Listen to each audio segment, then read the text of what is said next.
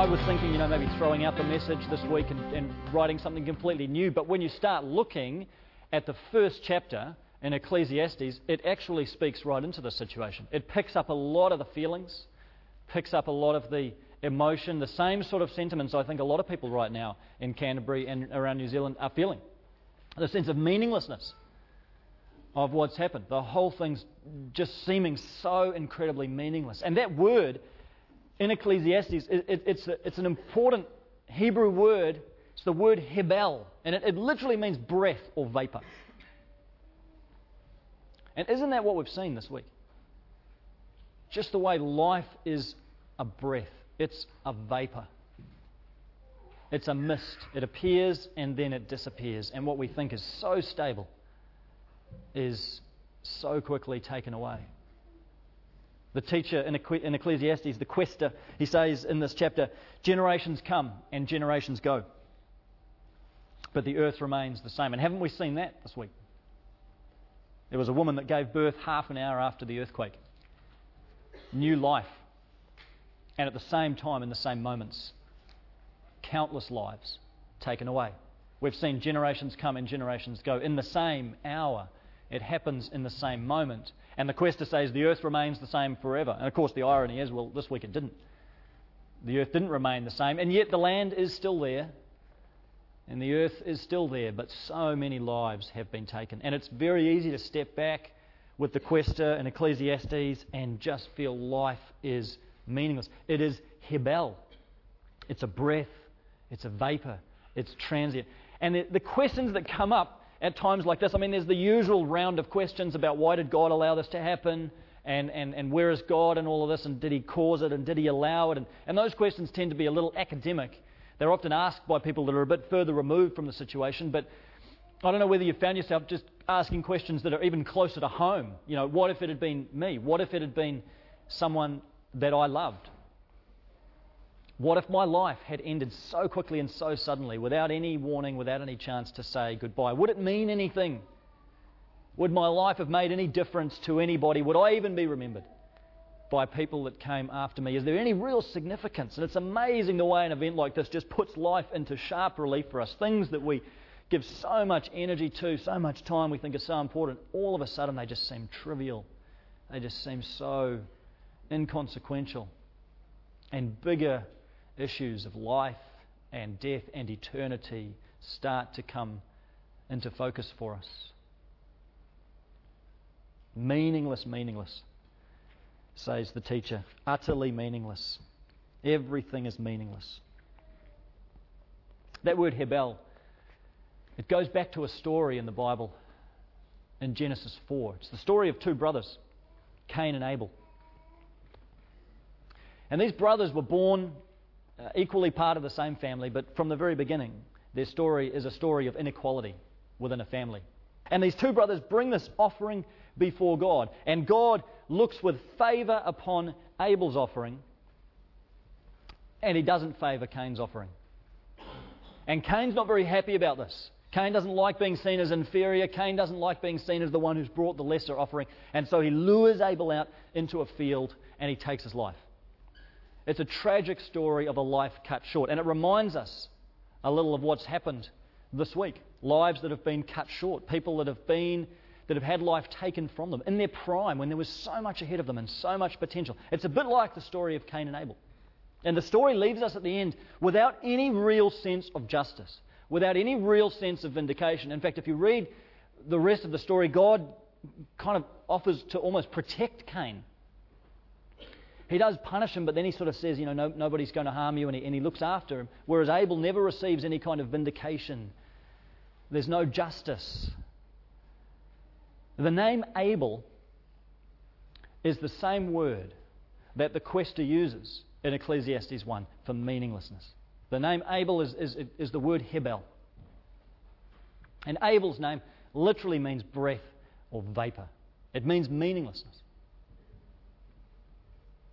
And it's not just that his death itself was meaningless, it's that, in a sense, his whole life seemed a bit meaningless.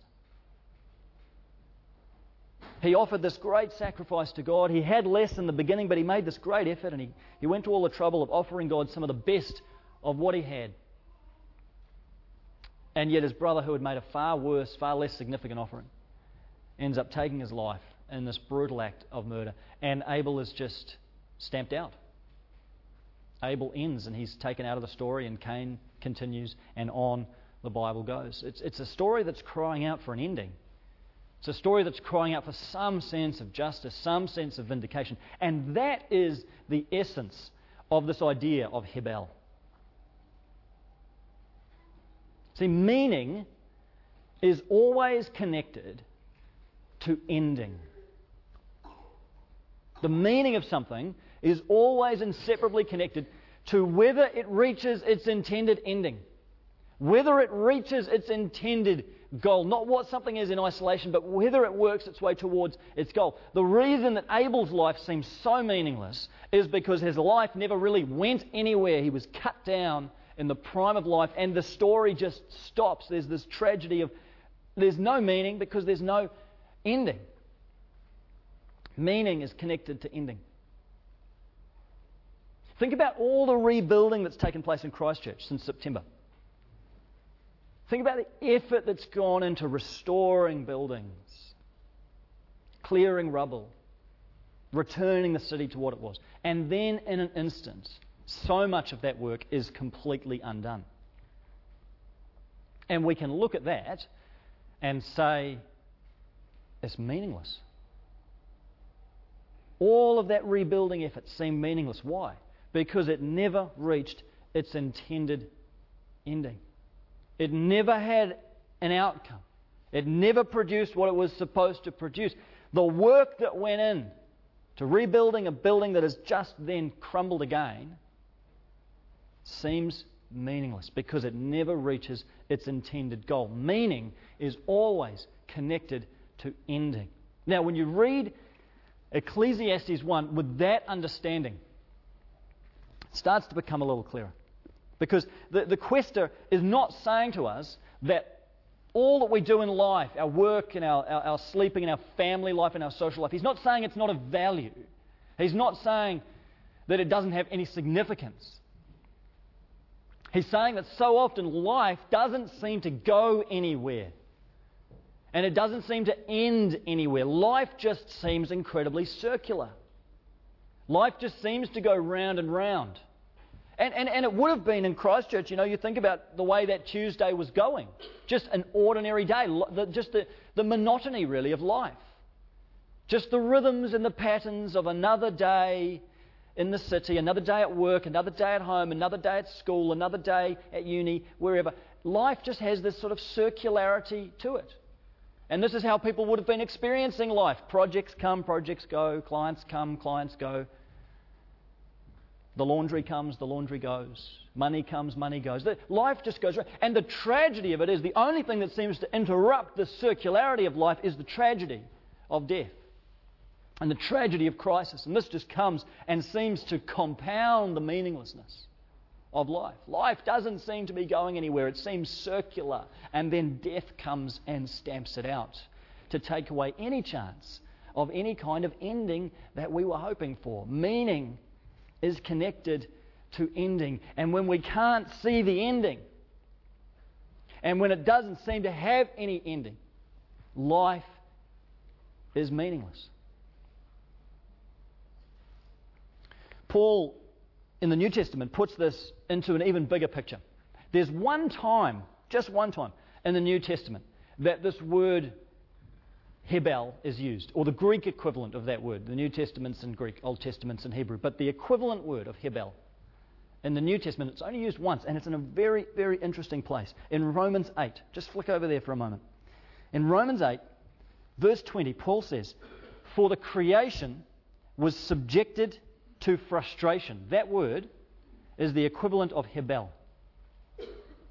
It's, it's, it's the same equivalent word that the quester uses in Ecclesiastes 1. So we could literally translate this For the creation was subjected to meaninglessness, not by its own choice, but by the will of the one who subjected it. What's Paul saying here? He's saying that creation itself was going somewhere in the beginning.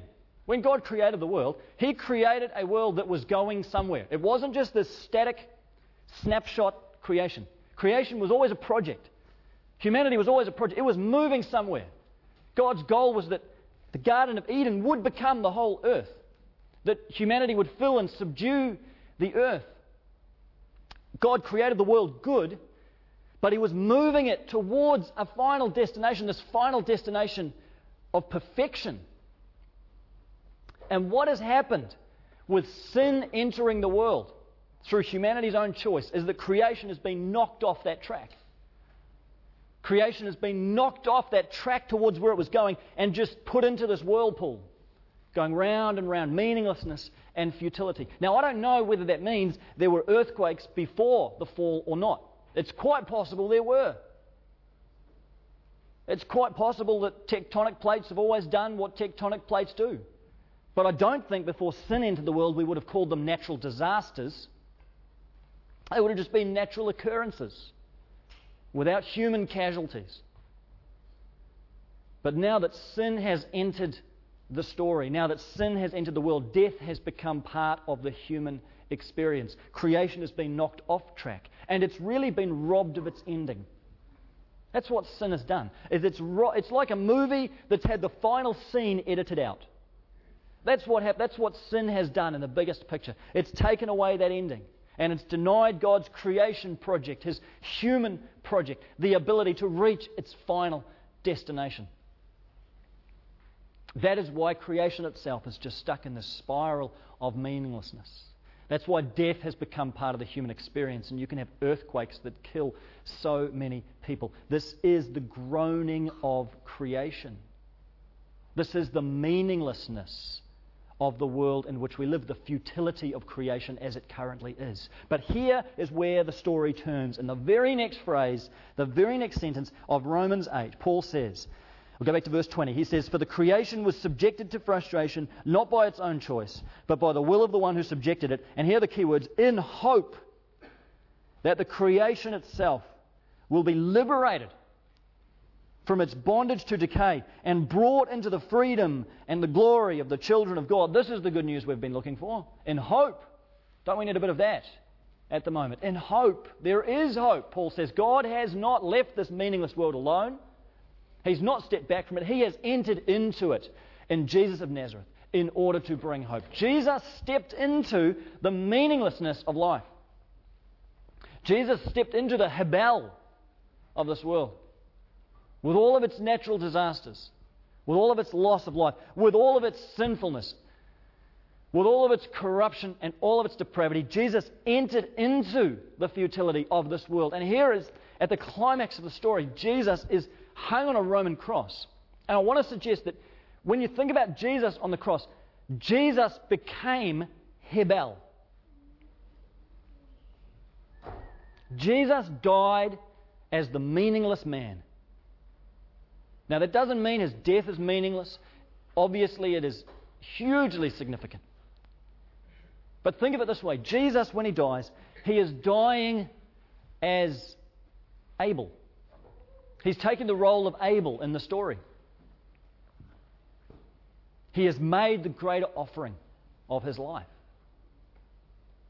And yet he has had his life taken from him by his brothers, whose offerings were far less worthy and his life has been snuffed out. Jesus on the cross has become Abel, he has become Hebel. And as Jesus dies on Good Friday, there is that sense of meaninglessness. There is that sense of Hebel, that he's taken upon himself all of the futility, all the frustration, all the groanings and the longings of creation, all upon himself. But he has done it so that on Easter Sunday, on Resurrection Sunday, God the Father raises Jesus from the dead, and that's where the whole story changes. That's where everything starts to be made new. When Jesus was raised from the dead through his death and his resurrection, what he has accomplished is putting the final chapter back in the story, giving creation back its ending giving creation and all of humanity back its goal so that finally again the world is moving somewhere.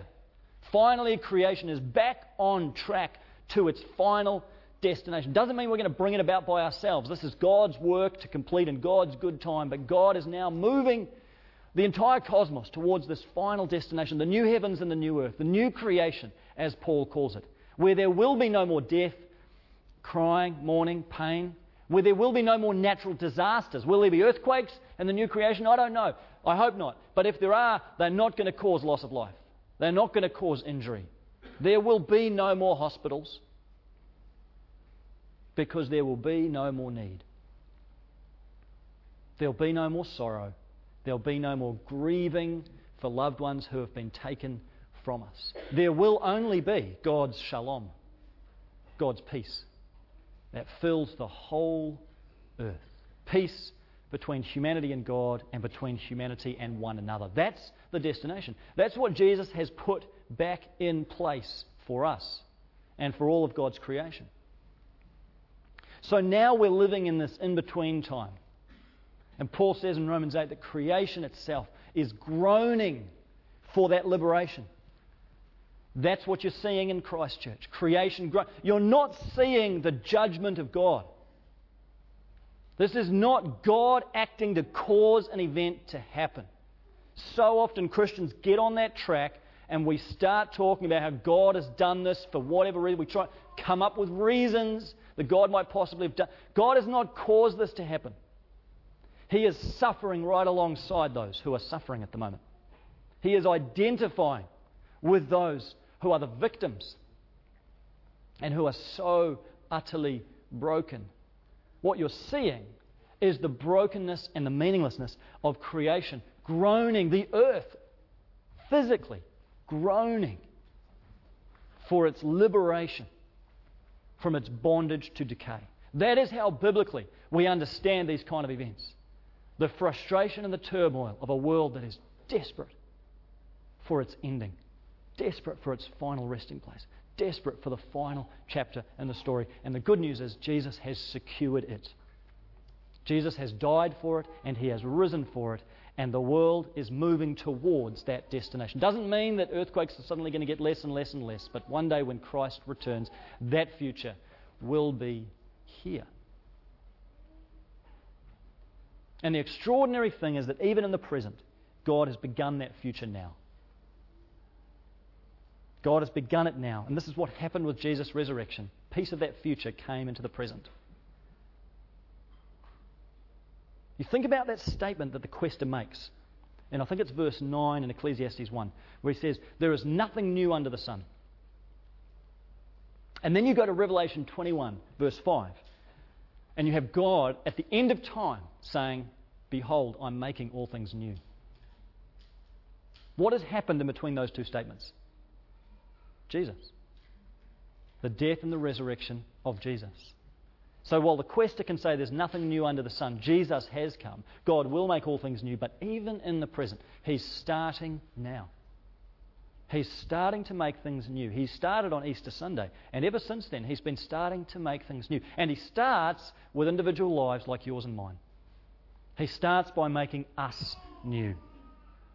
And maybe for you, this has just this whole event has just opened your eyes to the meaninglessness of your life, to the meaninglessness of what you've been running after and pouring yourself into. And maybe you just see it more clearly this week than you've seen it before. God is opening his arms to you and desiring to make you new, desiring to bring newness into the meaninglessness of life, into the frustration, into the futility, to make you new through Jesus, to give you a new future to give you hope, to give you purpose and direction, to give you the stability that is not available, and we see that anywhere else in the entirety of creation, to bring the security into our lives that we desperately need. But I tell you, this is not just for people that aren't Christians becoming new and being made Christians. Each of us need to be made new all the time. God showed me this just the other week. I was just spending time with Him, just I had, I had some time in the evening, everyone else was out, and spent some time in prayer. And God just came and gave me a picture of the emptiness and the meaninglessness of my own life. Just the utter barrenness of who I am without Him.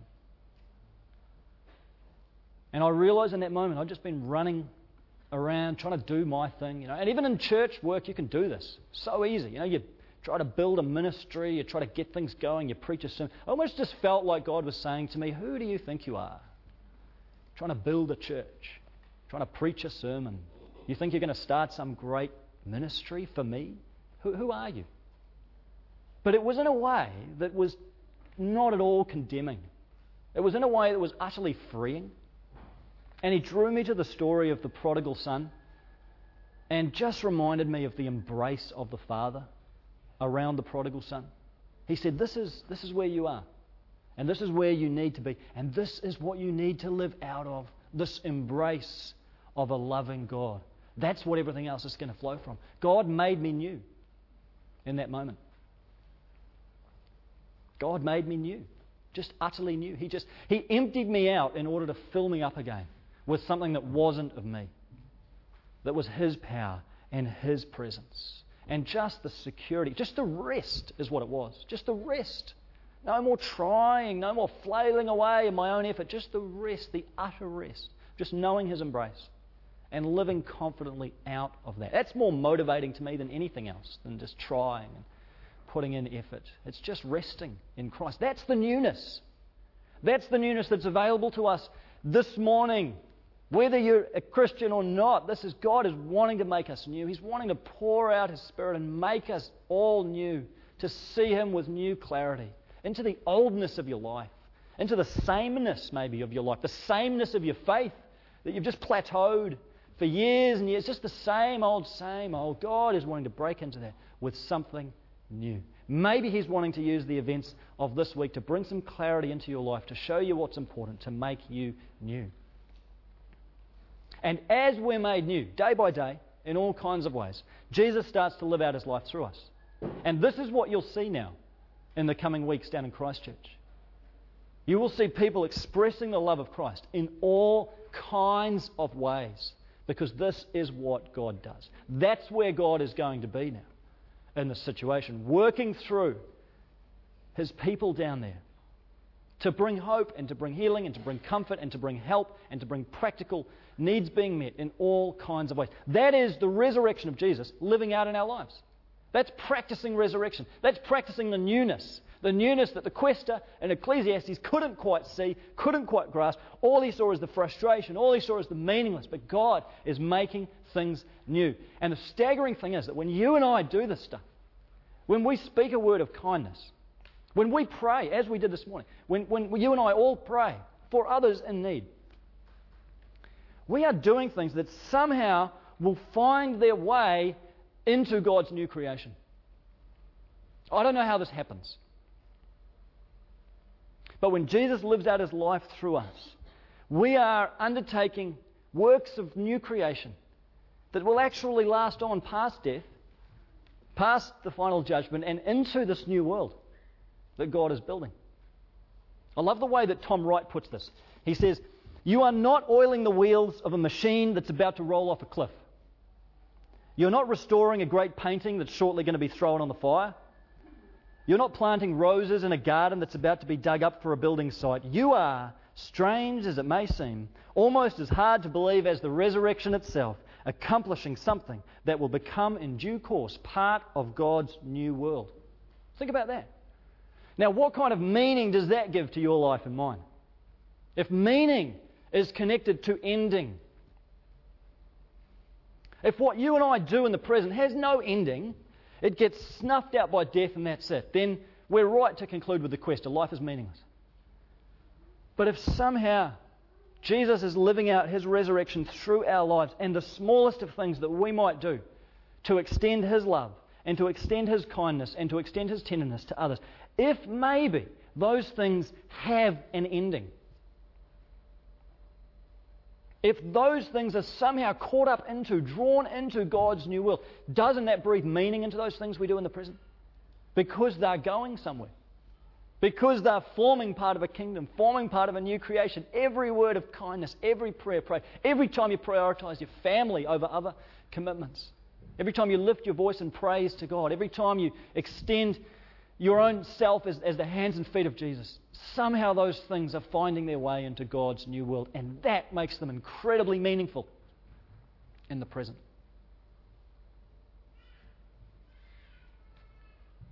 Hebrews 12:24 says that Jesus' blood speaks a better word than the blood of Abel. The blood of Abel speaks the word meaningless into creation. It speaks meaningless to our life and it leaves us in this state of futility. But Jesus speaks meaning back into our life. And if you're here this morning and you're in a place of just meaninglessness, and you are just wrestling with the futility of your own life, the futility of things that you are doing, futility maybe if you feel like your relationship with God is just going nowhere, God's desire is not to leave you in this state of meaninglessness, but to speak a better word, a word of meaning and a word of hope to you. God's desire is to make you new right where you sit, right where you stand this morning, to breathe newness into your life so that you can be His agent of renewal in the whole world. As we are renewed, we become God's instruments of renewing all of creation. That is the word that we need to hear. We live in between the times. We still live with the meaninglessness of creation, groaning and crying out for its liberation. We live with that darkness. We've seen it again fresh this week. The futility of life. But right in the middle of it, we see the resurrection of Jesus that has come to make all things new. And now we see newness starting to bubble up in all kinds of ways. It starts within our own lives and it extends through us in all kinds of ways to all kinds of people all over the world. That is what gives meaning back into the hopelessness of our lives. Can we pray? Father, I pray for anyone here who is just feeling like their life is so meaninglessness, meaningless this morning. Father, anyone who's just feeling that futility, anyone who is feeling like it's just not worth it, there's just no point, anyone who is just seeing the events of this week and feeling like the whole thing just seems utterly meaningless, Lord, would you bring a sense of your resurrection power into our lives?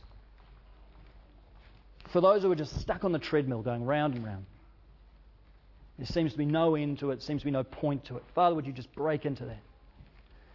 With your power and with the newness that Jesus brought. Come and bring life. Come and bring newness to us. Come and bring healing. Come and bring hope. Father, break us out of the oldness of our lives. Break us out of the monotony. Break us out of the tedium of our lives. Come and, Father, we just want to receive it afresh this morning. Receive that new that newness. Come and do a new thing.